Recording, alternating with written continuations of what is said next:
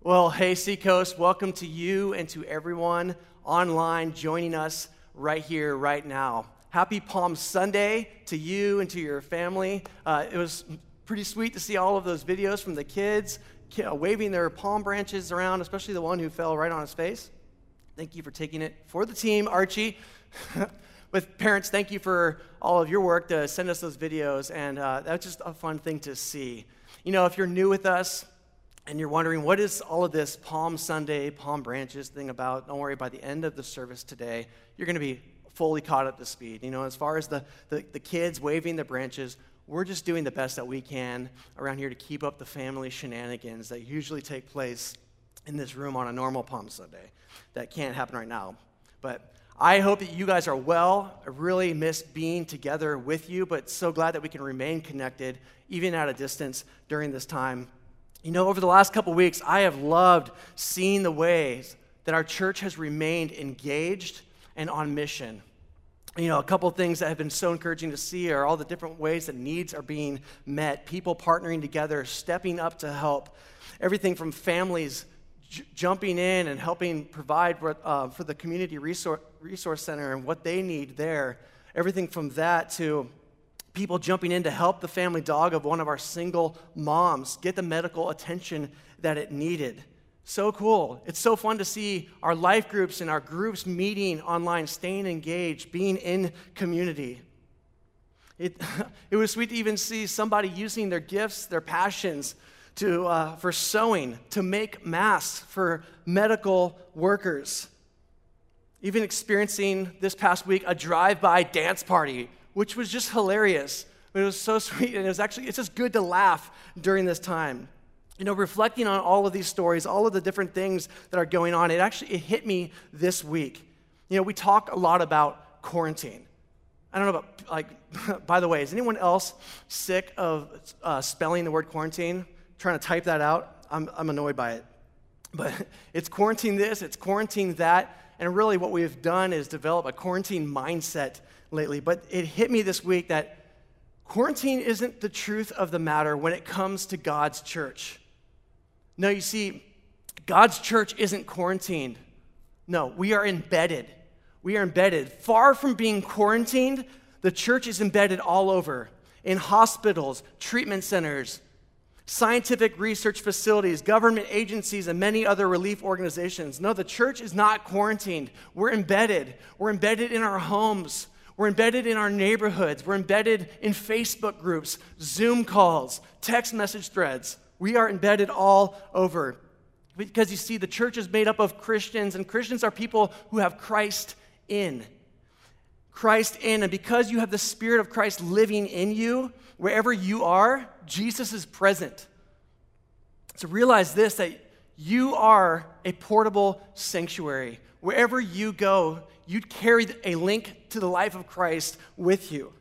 And so, a pandemic, the pandemic that we are in right now, it doesn't change or alter your identity in Christ. No, it actually sets the stage for you to express it. Far from being quarantined, God's church is embedded. He has you and I exactly where we need to be. So, be you wherever you are. Let me pray for us this morning and let's dive in. Father, we thank you for your presence and for your church, this family, that you are working in and through all over the place. And we ask you now that by your Spirit and through your word, that you would speak to us. Would you tune our hearts and minds to see and to savor your amazing grace? I pray this in your name. Amen. The date was April 21st, 1980. To observers at the finish line, Rosie Ruiz must have seemed like the fittest athlete ever to run in the Boston Marathon. You see, on this day, the 26 year old finished first in the marathon among the women in near record time, just over two and a half hours. What was even more impressive is that when the officials uh, crowned her the winner, she was barely sweating. No, her hair was still perfectly styled. her face was hardly, hardly flushed after the 26 mile race. You see, Ruiz made winning a marathon look easy, and it was, using her signature strategy, which was this don't run the whole thing. You know, officials were hesitant, they were skeptical, partly because of her unsweaty manner, but also partly because no one, neither the competitors nor the spectators of the race, could remember, have, could remember seeing her at all in the first 25 miles of the race. And so when witnesses came forward a few days later to say that they had, they had seen her run onto the course on the sidelines just a mile from the finish line, her medal was revoked. A short time after that, more deception was revealed when the New York Marathon officials looked into Ruiz's 24th place finish in a previous race and discovered that she had used a similar strategy there to qualify for the Boston Marathon. Here was her strategy take the subway instead of running most of the course. And of course, on the subway, people were looking at her a little bit confused because she was wearing the, the marathon, the runner's number. And uh, apparently, she explained it away as that she, she said that she had twisted her ankle and that she was just hoping to get to the finish line just to see the end of the race. So that was Rosie Ruiz. Now, fast forward to 2001. At the end of the New York City Marathon race, officials posted a fifth place for Martin Franklin. The problem, however, with Franklin was that he had run the start and the finish of the race, but was missing in between. You know, at the beginning of the race, he, there's pictures of him there. That he's standing proudly at the starting line. The gun goes off, and he gets going. He gets started on this, this race with all the other runners. But Franklin, he had done his homework, he had studied, and he pulled a, a classic strategy right out of Rosie Ruiz's playbook. He took the subway. Why run a race when you can just take a shortcut? Take the subway. So, shortly after the race, Martin Franklin, he headed for the shortcut, the subway, and he was spotted by riders on the subway before he exited 8th Avenue and made his way back to the race in his championship spandex uniform. And the riders that saw him on the subway were later shocked to see Martin Franklin making his final sprint to the finish line. You know, when officials, they, they challenged Franklin after the race, but he wouldn't budge he insisted that he had run the entire race, regardless of what the witnesses had said and what they had reported. Franklin was next spotted skipping town, and that's all we know. If you have any information on the whereabouts, just kidding. Now, if you do, maybe fill out a Connect card and let us know. Where is he? No, but in many ways, you know, these stories illustrate something that you and I are tempted to do, especially when we are in the midst of struggle, especially when we're in the midst of hardship. You see, we all want that shortcut. We all want that shortcut, especially when we find ourselves in the wilderness seasons of life. You know, over the last several weeks, we've been exploring God's purposes for us and allowing us to experience the wilderness, the seasons of the wilderness. And I don't know, I don't know about you, but for myself, when I find myself in a wilderness, when I find myself in times of the unknown, of uncertainty, when I'm faced with the, I'm in the midst of change, chaos, confusion, when I'm confronted with despair, dysfunction, death, disease, all of that. I mean, who doesn't, when you're confronted with all that, who doesn't want to just be the first to skip ahead and take a quick subway ride to the finish line? I'll admit, I do. I mean, I'm constantly on the lookout. I mean, over these past three weeks, I have found myself repeatedly looking for that subway. You know, not to get a sandwich, no, but for something that will get me to the finish line, that will get me to out of the mess that I find myself in, something that will get me there quickly. We're all looking for something that will help us bypass the confusion, the fear, the uncertainty. And I don't know about you, but so far, I'm here to report that I haven't found a shortcut. I haven't found the, the quick fix.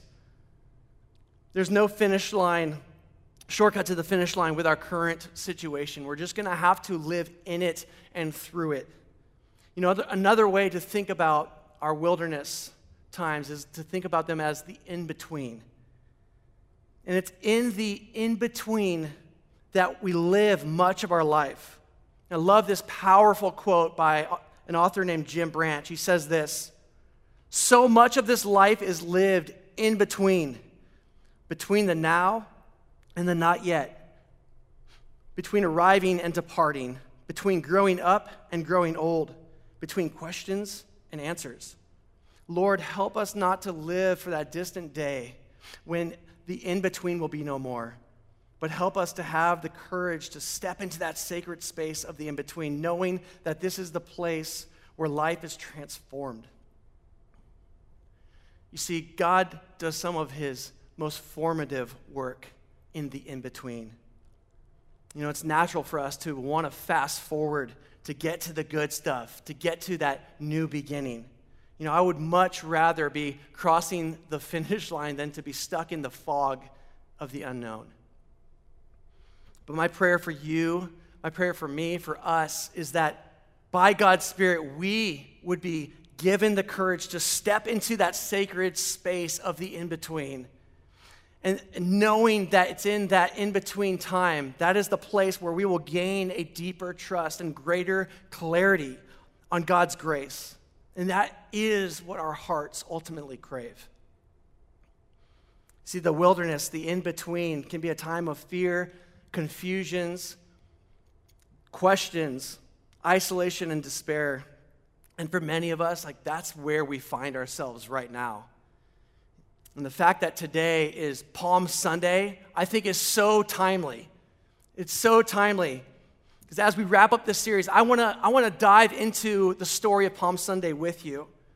And my hope is that by doing so, that you and I would receive a fresh reminder of God's goodness and his grace for us for here and now. Not just waiting for us at the finish line, but for here and now in the in between, in the midst of our wilderness. You know, the desire for new beginnings is actually nothing new. You know, Palm Sunday is the day that commemorates Jesus, his triumphal entry into Jerusalem. You know, the story of Palm Sunday, it actually appears in all four of the written accounts of Jesus' life and his ministry. We know them as Matthew, Mark, Luke, and John. And in each one of their written accounts, they all include this amazing story of Palm Sunday. And the story takes place right smack dab in a time of desperation, in a time of wilderness for the nation of Israel. You see, at the time, Israel was under the control, under the thumb of Rome. They were under the domination of Rome. They were living in the in between, eagerly awaiting their promised Messiah, their promised rescuer who would one day come and show up and conquer the enemy and restore Israel back to a place of power, and prominence. And to get a sense of the significance of Palm Sunday, it's important for us to understand the setting, the setting, the context of what's happening as Palm Sunday unfolds.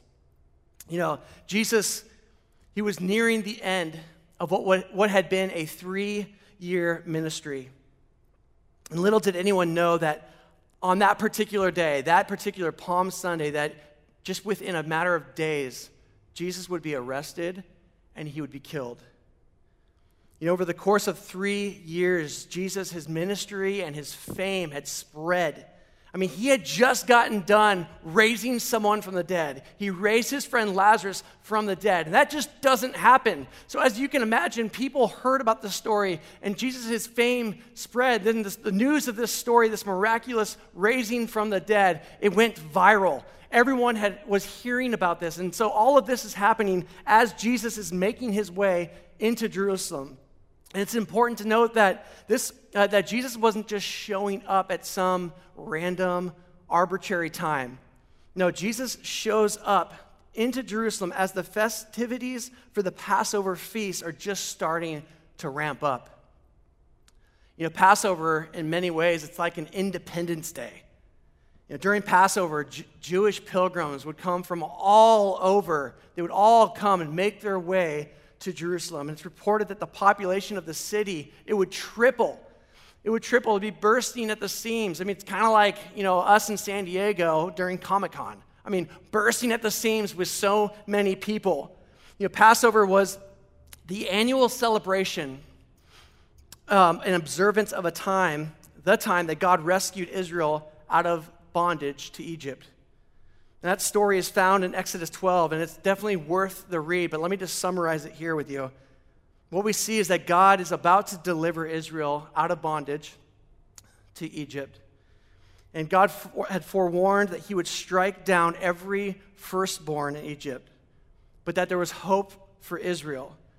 He told, Israel is told that they would be spared by taking a lamb, a perfect lamb with no defect, no flaw, and slaughtering it, and then taking the blood and wiping the blood of this, of this lamb on the on above and to the side on the door frame. And God promised that where the blood was covering the door, that He would pass over that house and not bring destruction. And so that event happened, and of course, destruction and death was brought to Egypt, and all of that compelled Pharaoh to let the Israelites free, to let them go out of their bondage. And ever since that moment of deliverance, you know, God, He, he commanded Israel, to, and He said, I want you guys to remember this. I want you to remember this deliverance.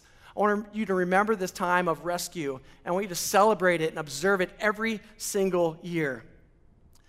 And so, by definition, Passover was infused, infused with themes of freedom from oppression and bondage.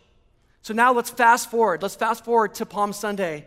Think about it. Israel, in a time where they were currently being dominated by a foreign power, is entering into the annual celebration of a time remembering when God delivered them from a foreign power.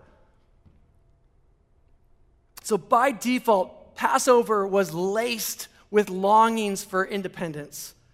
Rebellion was always in the air this time of year. You know, and Passover brought with it undertones of uprising and a strong desire to break free from domination. So it's, it's easy to, to, uh, to think and to assume, I mean, messianic expectations were on high alert during the time of Passover. And so here comes Jesus the guy who had just raised someone from the dead. Could this be the one? Could this be the one who is, who is promised to come and who will come and redeem and rescue and save us? Release us from the oppression of Rome. You know, it's an interesting side note is that part of the Passover observance is still included a sacrifice of a lamb. And some commentators they point out that Jesus is entering into Jerusalem around the same time that people are, are selecting and setting aside their Passover lamb to be sacrificed. And it's so interesting to think about that correlation that while that is happening, that God at the same time is doing the same thing. God is doing the same thing by providing and presenting the true and better Passover lamb, Jesus Christ. The Apostle Paul in 1 Corinthians 5 he, said, he refers to Jesus as our Passover lamb. And it was John the Baptist who looked at Jesus and said, Look, the Lamb of God who takes away the sins of the world. And so this is the setting. This is the setting as Jesus enters in Jerusalem. It's the setting of Palm Sunday. You know, the setting alone, it highlights the significance of Palm Sunday, but so do the symbols you know, this story is riddled with deep, deep symbolism. And I just want to briefly highlight a couple of things. You know, one of Jesus' closest friends, a guy named John, he described how things went down that day. He said that a great crowd heard that Jesus was on his way, on his way to Jerusalem. And so they all came out and they welcomed him as they entered into the city.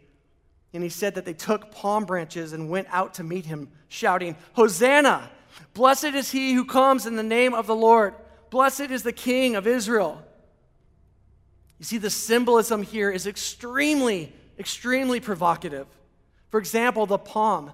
I mean, when you and I think of palm branches, palm leaves, I mean, we think of vacation or In-N-Out. I mean, that's what I think of. But for Israel, over the course of time, the palm had become a symbol of nationalism, of Jewish nationalism, of independence. It was even used on some of their coins. You know, palm branches were a symbol of victory and breaking free from foreign oppression, breaking free from whatever authority and foreign power had dominion over them. And so when Jesus enters in, and palm branches are being used, I mean, there's strong political and militaristic undertones happening. And it's all expressing the desire to break free from foreign domination. And by waving palms, they're essentially waving a flag. They want Jesus to bring them independence. They want him to bring what they so desperately desire freedom from bondage to Rome. And what John also tells us is that there's a lot of singing, there's a lot of shouting going on as Jesus is, is making his way into the city. And as Jesus, so as Jesus is showing up, I mean, it's almost like he's got some sweet intro music happening, a little soundtrack. I don't know. When I think of this scene, I, I tend to think of Aladdin and start to sing Prince Ali, but I won't go there right now. Um, no, but they're singing a song that was a, a customary, uh, past, uh, it was customary for Passover pilgrims to sing on their way to Jerusalem during the Passover. It was a, it's a song that's taken out of uh, Psalm 118. And that psalm is crying out for the, the Messiah to come. And here they are taking Psalm 118, and now they're singing it, shouting it, and they are applying it to Jesus. They're singing, Hosanna. Blessed is he who comes in the name of the Lord. Blessed is the King of Israel. And the word Hosanna literally means save us now. Save us. John continues on and he says, Jesus found a young donkey and sat on it, as it is written, Do not be afraid, daughter Zion. See, your king is coming, seated on a donkey's colt. So it's crazy. Even the donkey has symbolic meaning. In Zechariah 9 9, there was a prophecy about the Messiah, Israel's future king, and that he would arrive on a donkey. So all of this is happening on Palm Sunday. I mean, it's again, it's Passover. Deliverance from oppression is on everyone's mind. An uprising and rebellion is looming. Messianic expectations are high. And Jesus arrives in the midst of all of this and he is hailed and greeted just like a king would be. And so, this story of Palm Sunday, with the setting, with all of the symbols, I mean, it's filled with deep significance. But what's crazy is that just in a matter of days, the crowd will pivot. You see, their songs of Hosanna will turn to shouts of hate. Jesus will be completely abandoned, betrayed, deserted, rejected, not just by the crowds, but by his friends. He will be arrested and ultimately killed. He will hang on a Roman cross, shedding his blood, and will die in our place as the true and better Passover lamb. You know, it will seem like all is lost it will seem like all is hopeless. But three days later, something extraordinary will happen. Word of a risen Savior will start to spread, and that will change everything. But we'll save that for next week. But for now, let me ask you this What does the story of Palm Sunday show you and me today? What does it provide for us right here, right now, in the midst of our, our wilderness, our in between moment. I think the story Palm Sunday is a story that really illuminates several inescapable realities. First, Palm Sunday, it reveals the human need and longing for rescue and deliverance. I mean, why are people freaking out when they see Jesus? Why are they waving branches? And the answer is because everyone is desperate for a Savior. Everyone is looking for someone who can set the world right, someone who can make our lives right, someone who can put the world back together again. This world is a mess, and we are looking for someone to restore it. You know, the wilderness, the in between times of our life, it makes us long for a new beginning. Every human being, you and I, at our, at our core, we have a desire for things to be fixed, for things to be made right. Another thing that Palm Sunday reveals is the human tendency to hook our hope to temporary circumstances. See, Israel, they were desperate for rescue. They were, uh, they were desperate for rescue, but their hope and their hope for rescue was hitched to a political and militaristic wagon. They believed that the Messiah's primary mission would be to fix the current circumstances that they found themselves in and deliver them from Roman domination. And you think, the thing is, you and I, we do the same thing when we bank our hope on anything smaller than Jesus. When we bank our hope, uh, hopes on anything smaller than Jesus to rescue us from the struggles, from the hardship, from the painful circumstances that we are experiencing. And we do this all the time. You and I, we live with what we call the when thens. We're all familiar with the when thens. You know, it goes like this when I get that job, when I get that promotion, when I get that spouse, then my life will finally make sense. I will, I will feel rescued out of my nothingness and finally experience relief. Or when this crisis, this pandemic finally ends and I get, I get back to my normal life, then, then I'll feel peace. Then I'll feel safe. You know, when I find the shortcut, the subway, then I won't have to feel the pain of this process. Another thing that Palm Sunday reveals is that while God doesn't always give us what we want, He always gives exactly what we need. And this is what we're getting with Jesus. You and I are getting what we exactly need. It might not be peaceful circumstances, but it is peace with God. It is the peace of God. It's once for all forgiveness. It's unconditional love. It's an unchangeable, unalterable identity. It's unflinching acceptance. All of that is secured for us by Christ Jesus. And finally, Palm Sunday also reveals the reality that God is not far off, He is very near, and He meets us in the mess. He meets us in the mess of the in between and ushers in a new beginning. I mean, think about it. Jesus shows up knowing what's ahead, knowing the suffering that is to come, but he doesn't take a shortcut. He doesn't try to avoid the pain, but no, he heads directly into it.